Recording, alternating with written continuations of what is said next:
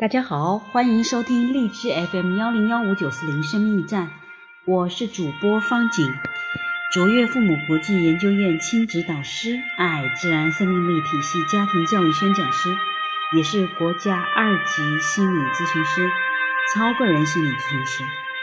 欢迎大家就亲子教育、家庭教育、心理咨询共同探讨、交流、沟通。嗯，今天我们继续与神对话第八部分的第二段。那些宗教学家会让你相信，我特意把你造的不够神圣，以便你能够有机会成为神圣的人。前提是你必须不停地抵抗所有不神圣的因素，以及，也许我该补上这一句，抵抗各种巨人、巨人为我赐予你的天性。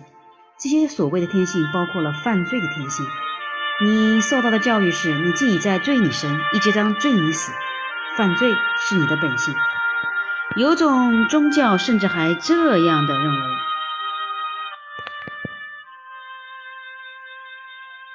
你对此无能为力，你自己的行动是无用的、无意义的。认为你能够通过你的行动而上天堂是妄自尊大的想法。通往天堂或叫救赎的方法唯有一种，那不是靠你自己的努力。而是靠神赐予你的恩宠，神的圣子是神与凡人之间的仲裁。你若要获得神的恩宠，则必须得到圣子的接纳。获得恩宠之后，你便得救。在此之前，无论你过何种生活，做哪个选择，无论你为了提高你自己或让你自己变得高贵而主动的去做什么努力，总之你所做的一切都是无效的，没有影响的。你不能使你自己变得高贵，因为你天生低贱。你就是那样被创造出来的，为什么呢？那就只有神知道了。也许他犯了错误，也许他没有照好，也许他希望能够从头再来。但事实如此，说什么？你在嘲笑我？不是你们在嘲笑我，是你们在说我神造出了不完美的生命，然后命令他们要变得完美，要么面对惩罚。是你们在说世界存在几千年之后。我后悔莫及。我说，从那以后，你们不必非得成为好人，只需为你们不是好人而感到难过，把那个永远完美的人当做你们救世主就行了，这样就能满足我对完美的欲望。是你们在说我的圣旨，你们认为那完美的人拯救了你们，让你们摆脱了你们自己的缺陷，我赐予你们的缺陷。换言之，神的儿子拯救了你们，是你们摆脱了他父亲的所为，在你们。你们大多数人的口中，我就是这样创造世界的。到底是谁在嘲笑谁呢？这是你在本书中第二次直接攻击基督教的基本教义，我感到很吃惊。你选择的是“攻击”这个词，可我只是在谈论这个话题而已。顺便告诉你吧，这个话题并非你所说的基督教的教义，它涉及到的是神的本质以及神与人类关系的本质。这个问题会在这里出现，是因为我们刚才讨论的是关系和生活本身的义务。你不敢相信无义务的关系确实存在，因为你无法直接受你的真实身份和本质。你称拥有绝对自由的生活是灵性的混乱。我说那是神的伟大承诺。唯有在这个承诺的范围之内，神的伟大计划才能得到完成。在关系中，你没有义务，你有的只是机会。机会而非义务才是宗教的基石，才是所有灵性的基础。要是反过来看，你的理解就会出现偏差。关系，你与所有事物的关系是作为你的灵魂工作和完美工具而被创造出来的，所以一切人类关系都是圣洁的领域，所以每一种个人关系都是神圣的。就此而言，许多教会的理解是正确的，婚姻确实是神圣的，但原因并非它含有神圣的义务，而是它提供了无以伦比的机会。在关系中，永远不要出于义务感去做任何事情。无论做什么事，你都要感到你的关系给你提供的是非凡的机会，让你能够确定和获得你的真实身份。这我能听得进去。然而，在我的关系中，每当遇到困难或挫折，我总是会放弃。造成的结果是，虽然我天真的认为我应该拥有一段关系，可实际上却有好几段。我小心不懂得维持维持关系的方法。你说我能学到吗？我要怎么才能做才能维持好关系呢？听起来，你好像认为维持好的关系意味着成功，请别误将维持关系混同于完成任务。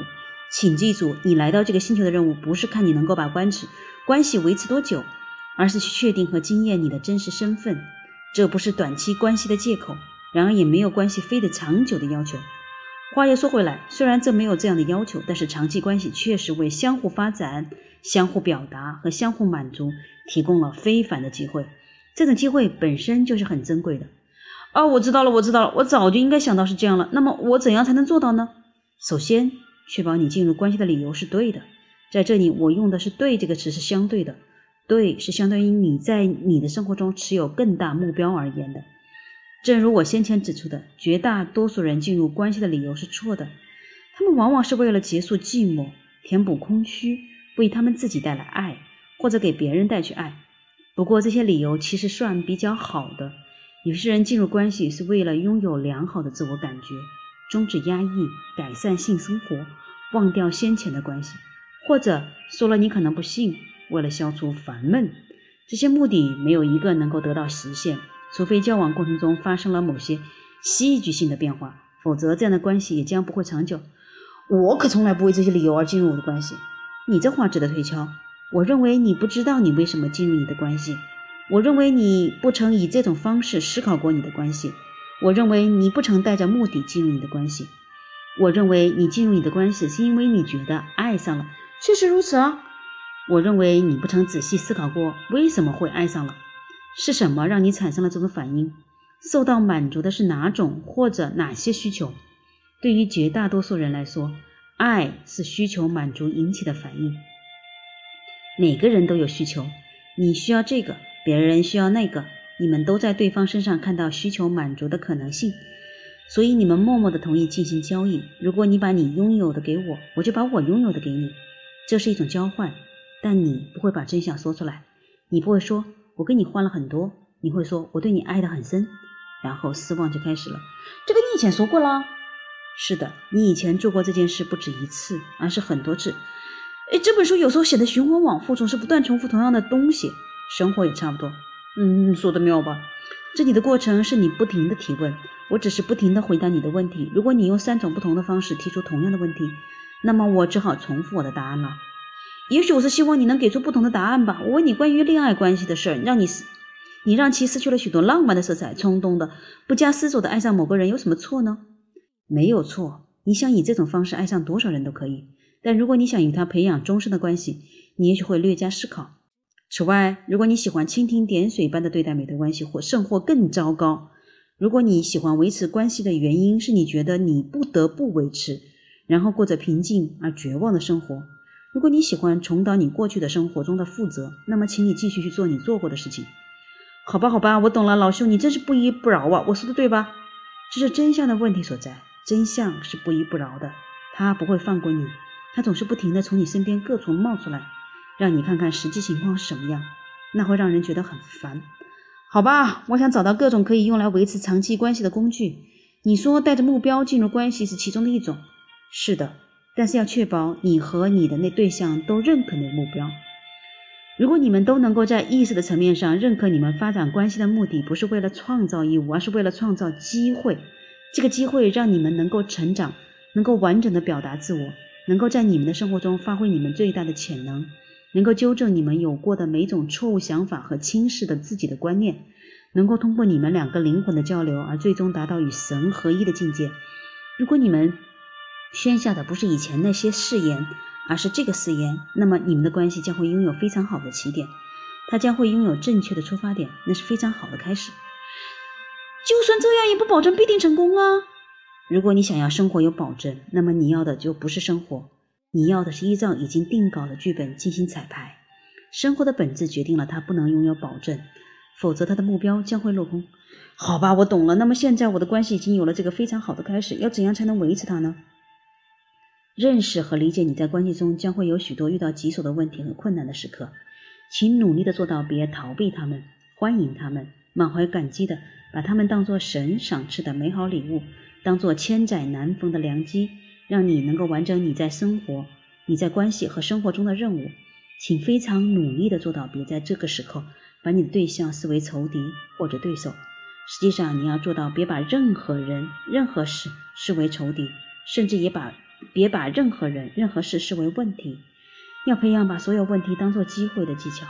这机会能够，我知道，我知道，能够让你确定和获得你真实身份。没错，你明白了，你总算明白了。我觉得这种生活听起来非常沉闷，那是你的眼光太低了。睁大你的双眼，拓宽拓宽你的视野。你要明白，你身上有许多你尚未看见的优点，你对象身上亦是如此。只要明白别人身上有许多你尚未认识的优点，你就永远不会伤害，不去会去伤害你的关系，也不会去伤害任何人，因为别人身上的优点是你认识不完的，永远认识不完的。他们只不过是因为怕，才不再将那些优点展现给你。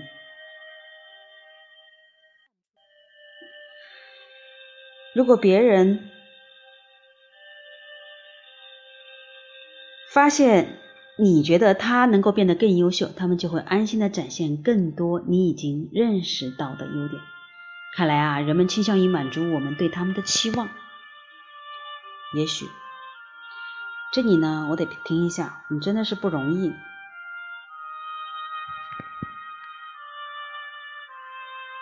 大抵如此，在这里我不喜欢“期望”这个词，期望破坏关系，倒不如说人们倾向于在他们自己身上看到我们在他身上看到的东西。我们越认为他们优秀，他们就越愿意去获得和展示我们认为他们身上本来具备的优点。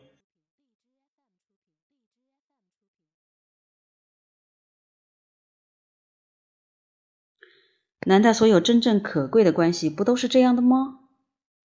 真的是好问题。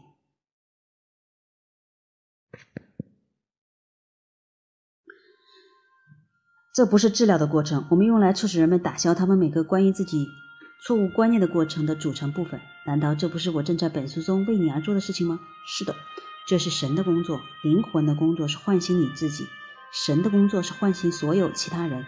而我们能够通过依据别人的真实身份来看待他们，通过让别人想起他们的真实身份来完成这项工作。完成这项工作有两种方式：让别人想起他们的真实身份。这非常困难，因为他们将不会相信你，以及让你自己想起你的真实身份，这容易得多，因为你不需要他们的信任，你只需要相信你自己，不停地展现你的真实身份，最终也能让别人想起他们的真实身份，因为他们将会在你身上看到他们自己。许多大师被派来地球展示永恒真相，也有些人说，比如说洗礼者约翰是被派来当信使的，他们用光芒四射的字词来说出那个真相。用清晰的、不会使人误解的语言来谈论神，这些特别的信使被神赐予了非凡的洞察力，以及能够认识和接收永恒真相的异禀，还有以大众能够也将会理解的方式阐述复杂的能力。你是这样的信使，我是的，你相信吗？这件事太难以接受了。我的意思是，我们所有人都想要与众不同，你们所有人确实都与众不同。等到我们觉得自己与众不同的时候，我们的自我便会膨胀。至少对我这样来说是这样的。我们会觉得我们自己被选中去完成某件神圣、神奇的任务。我必须不断的与那种自我意识做斗争，努力进化和再进化我的每个思维、每句话语和每次行动，以免自我膨胀过度。所以你说的我很难听得进去，因为我意识到你说的话让我飘飘然，而我这辈子都在避免自己妄自尊大。我知道你一直都在这么做。但有的时候还是会得意忘形，我很惭愧，但是不得不承认。然而，每当遇到神，你总是彻底的放下你的自大。曾有许多个深夜，你祈求神赐予你光明，恳请上帝给你慧眼。你这么做，并非为了丰富你的自我，或是增添你的名望，而是出于内心深处纯粹而朴素的求知欲望。是这样的，我曾反复的向你曾反复的向我保证，假如你的求知欲望能得到满足。你将会尽余生之力，在醒着的每时每刻与别人分享那个永恒真相。这并非因为你需要赢得喝彩，而是因为你从内心深处想要终结别人的痛楚和苦难，想要带给别人快乐与欢欣，想要帮助和治愈别人，想要别人重新拥有你一直惊艳到的与神同行的感觉。是的，是这样的。所以我选择你成为我的信使，你以及其他许多人。因为现在在即将来临的时代中，世界将会需要许多号角来奏响嘹亮号召，世界将会需要许多声音来说出无数人渴望听到的关于治疗和治真相的话语。世界将会需要许多心团结起来，致力于灵魂的工作，并为神的工作做准备。坦白地说，你能宣称你对此毫无察觉吗？不能。坦白地说，你能声称这并非你来找我的原因吗？不能。那你准备好借这本书确定和宣布你自己的永恒真相，大声的宣告和清晰的说出我的光荣。我必须把最后这几句话也写进书里吗？没有什么事情是你必须做的。别忘了，在我们的关系中，你没有义务，唯有机会。难道这不是你终身等待的机会吗？难道你不是从青少年时期开始就将你的自我贡献给这个使命，以及为其做而做的恰当准备吗？是的。那么别去做你必须做的事情，而是去做你有机会做的事。说到话，说到把这些话写进我的书里，为什么不写呢？莫非你以为我想要你成为秘密的信使？那倒不是，我没这么想过。宣布自己是神的人需要很大的勇气，你知道的。无论你成为别的什么，这个世界都将会更容易去接受。可是神的人，真正的信使，我拍出的每个信使都曾遭到侮辱。他们得到的远非荣耀，除了心痛，他们一无所获。你愿意吗？你是否真心愿意说出关于我的真相？你是否愿意承受其他人的嘲弄？你是否准备好放弃地球的荣耀，而去争取灵魂王权实现的更大光荣？神啊，你的口气忽然变得很沉重。你想要跟我开玩笑吗？嗯，在这里我们可以轻松一点啊。想要轻松，那还不容易吧？我们用个笑话来结束本章吧。好主意，你有笑话吗？没有，但是你有，跟我说。那个画画的小女孩，哦，哪个啊？啊，好的，那我说了。某天，有个妈妈走进厨房，发现她的小女孩在餐桌旁，周围散落着许多蜡笔，全神贯注的看着她随手创造出来的画。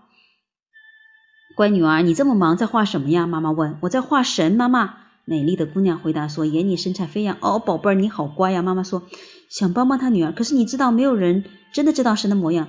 嗯，小女孩高兴地说：“等我画完，你就知道了。”这个小小的笑话真棒。你知道最棒的是什么？那小女孩从不怀疑，她知道如何准确地画出我的样子。是的，现在我讲个故事给你听。我们用这个故事来结束本章。好啊。从前有个人忽然发现他自己每周花几个小时去写一本书，他不分日夜，总是匆匆忙忙地拿起纸和笔。记录下每个新的灵感。最后有人问他在忙什么？哦，他回答说：“我正在写下我和神之间一次很长的对话。”你真行，他的朋友宽容地说。可是你知道的，没有人真的知道神将会说些什么。嗯，这人笑着说：“等我写完你就知道了。”嗯，好了，今天这一章读完了。这一章很有深意，也很玄妙，有一点点意味深长。那我们就。继续反复的阅读，继续仔细的体会，带入生活的经验，去体验我们的人生以后，回来再听听这段话，看看是不是真的如这本书所想、所写、所说呢？好的，今天我们就到这里了，下次见了，各位晚安。